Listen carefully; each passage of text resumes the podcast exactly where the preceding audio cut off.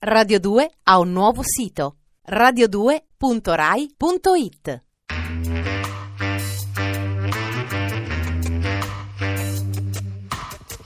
Alle 8 della sera. Il racconto delle cose e dei fatti. Going down, down, down. Scipione l'Africano di Giovanni Brizzi. Going down, down, down. The sea is flecked with bars of gray. The dull dead wind is out of tune.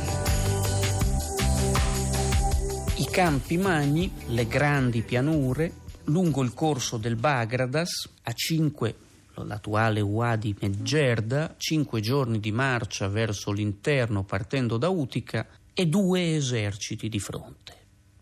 L'esercito, il secondo, reclutato da Asdrubale di Giscone e da Siface, e l'esercito romano. E l'esercito romano, una parte dell'esercito romano, circa tra i 12 e i 15 mila uomini per parte. Scipione altera, altera lo schieramento, lo altera nei fatti. I legionari sono articolati secondo il solito su tre linee, i tre scaglioni tradizionali, fino, fino dalle, guerre, dalle guerre contro i Sanniti, Astati, Principes e Triari. Le cavallerie sono, sono disposte alle ali, quella italica agli ordini del, del, suo braccio destro, il fidatissimo Caio Lelio, sta sulla destra, quella numidica, comandata da Massinissa, sta sulla sinistra. I cartaginesi oppongono uno schieramento apparentemente analogo. La cavalleria cartaginese, la cavalleria cittadina di Asdrubale, viene opposta ai numidi di Massinissa. I numidi di Siface vengono schierati di fronte ai cavalieri italici. Al centro, secondo la tradizione, dispongono le fanterie di Cartagine e soprattutto il contingente di mercenari celtiberici su cui contano, su cui contano al massimo. Le cavallerie, le cavallerie di Roma, le cavallerie di Scipione hanno eh, rapidamente la meglio sulle ali contro le opposte cavallerie ma dopo averle respinte le inseguono senza curarsi assolutamente di tornare indietro. Non tornano per attaccare da tergo, per attaccare alle spalle è la tradizione nelle manovre avvolgenti antiche. Nella manovra della falange macedone sono le, le, le cavallerie di Alessandro Magno o di Filippo II prima di lui che stritolano alle spalle il centro nemico immobilizzato dai pezzeteri, dalla fanteria macedoni. Questi non si preoccupano, continuano ad inseguire il nemico, ma ecco che nel piano concepito da Scipione hanno fatto ciò che dovevano, cioè hanno scoperto il nemico alle ali. A un certo momento il secondo e il terzo scaglione delle legioni si volgono l'uno verso destra, l'altro verso sinistra, serrano i ranghi, muovono in colonna allungando il fronte e con una semplice conversione avvolgono, si, si dispongono sui fianchi delle fanterie nemiche, sui fianchi rimasti scoperti e queste circondate vengono completamente distrutte l'ispirazione a Publio, l'ispirazione al comandante romano è venuta dal ricordo delle vittorie di Annibale e soprattutto dal ricordo della straordinaria dimostrazione impartita nello scontro di Canne. Scipione l'ha vista quella battaglia, Scipione l'ha meditata, Scipione l'ha pensata. Scipione ha introdotto un'innovazione decisiva ha compreso cioè come per la loro natura le legioni costituiscano lo strumento più adatto per eseguire sul campo la manovra avvolgente, oltretutto rendendola molto più semplice. Siamo arrivati ad un punto, ad un punto essenziale. Scipione ha capito. La parabola, la parabola non soltanto romana, la parabola dell'Occidente mediterraneo, la parabola l'evoluzione militare di un intero mondo è arrivata al suo punto conclusivo. La trasformazione è cominciata 37 anni prima, non lontano da questo stesso punto, lungo lo stesso corso del Bagradas, quando il padre di Annibale ha distrutto un esercito di mercenari. Adesso la trasformazione è compiuta.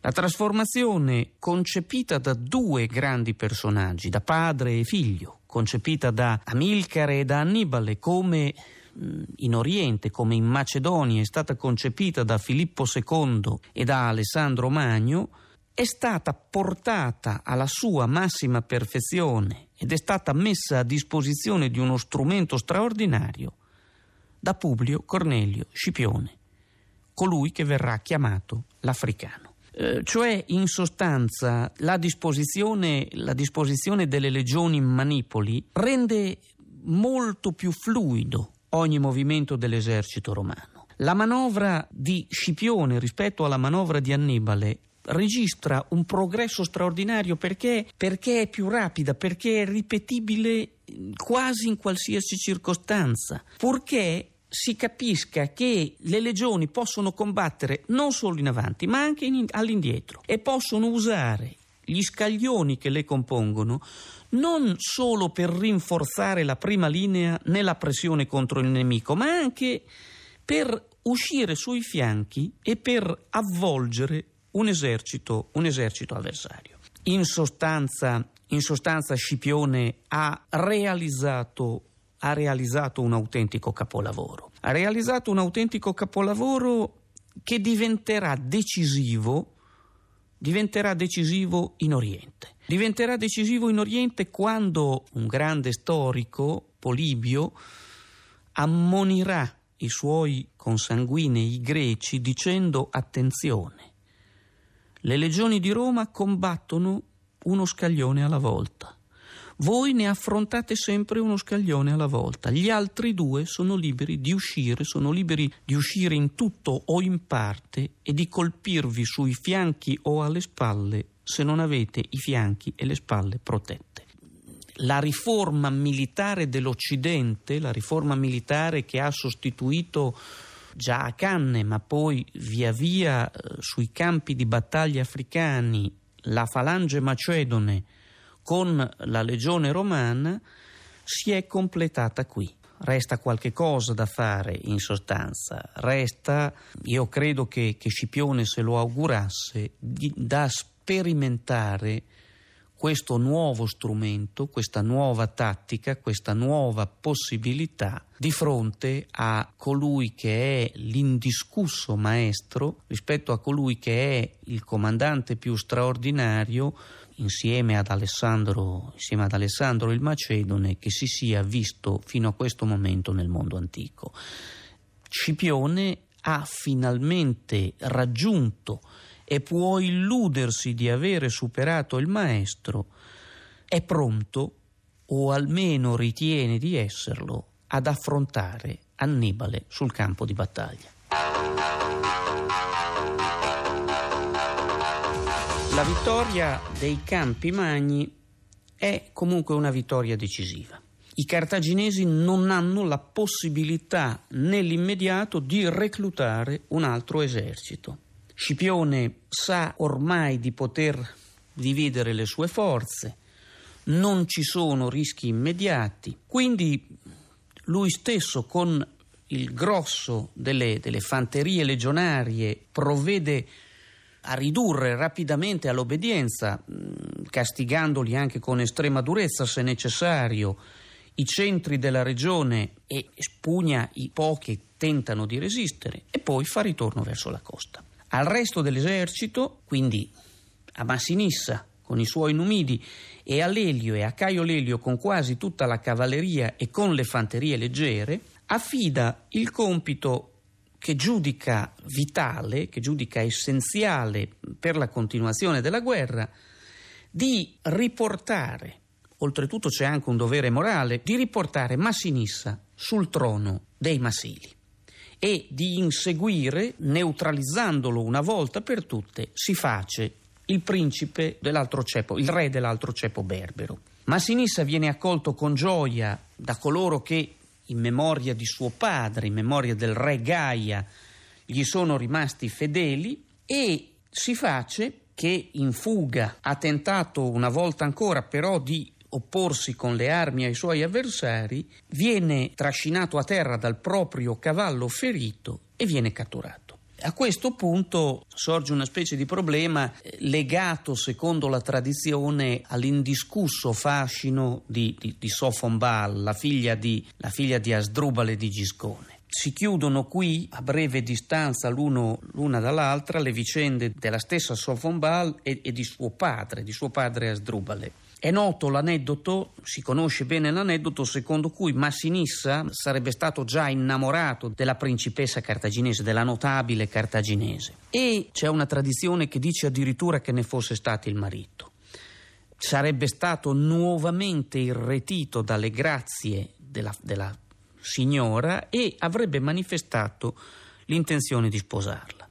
A questo punto Scipione lo avrebbe chiamato a un incontro privato, gli avrebbe rammentato i suoi doveri e Massinissa si sarebbe deciso a privilegiare la ragion di Stato. Però avrebbe voluto almeno sottrarre Sofon Baal, la donna che amava, alla prigionia, al destino di prigionia. Le avrebbe offerto come una sorta di dono nuziale una coppa di veleno. Ecco, a questo punto Publio non si, sarebbe, non si sarebbe sentito, siamo nell'aneddotica, siamo nel romanzo in un certo senso.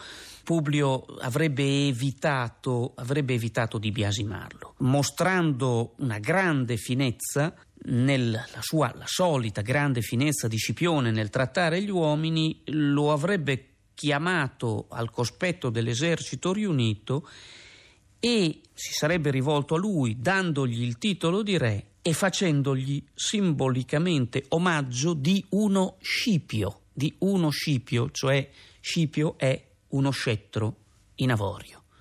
Quindi lo avrebbe richiamato all'amicizia e al rapporto personale che li univa.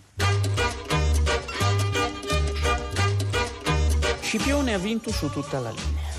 È morta quella Sofon che, conoscendo la, la disposizio animi di Scipione verso le belle donne forse avrebbe portato volentieri a Roma, muore di lì a poco, eh, dopo qualche tempo, poco prima dello scontro di Zama, a Sdrubale di Giscone, che è stato accusato di tradimento dai cartaginesi e si sottrae all'ira del popolo avvelenandosi popolo che poi farà, farà scempio del, del suo cadavere, a fine anche la vicenda nobile di Siface.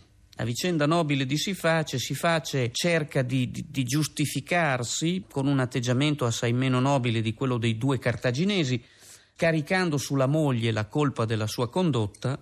Naturalmente non può sperare di conservare il trono, il suo atteggiamento vale a salvargli la vita, penso che gliel'avrebbe salvata ugualmente Scipione perché ricordava di essere stato ospite suo alla corte di Siga. Quindi Scipione invia Siface in Italia dove Siface rimane, dove il principe, il re numidico, il re dei Masesili, rimane confinato prima ad Alba e poi a Tibur, a Tivoli, fino alla morte.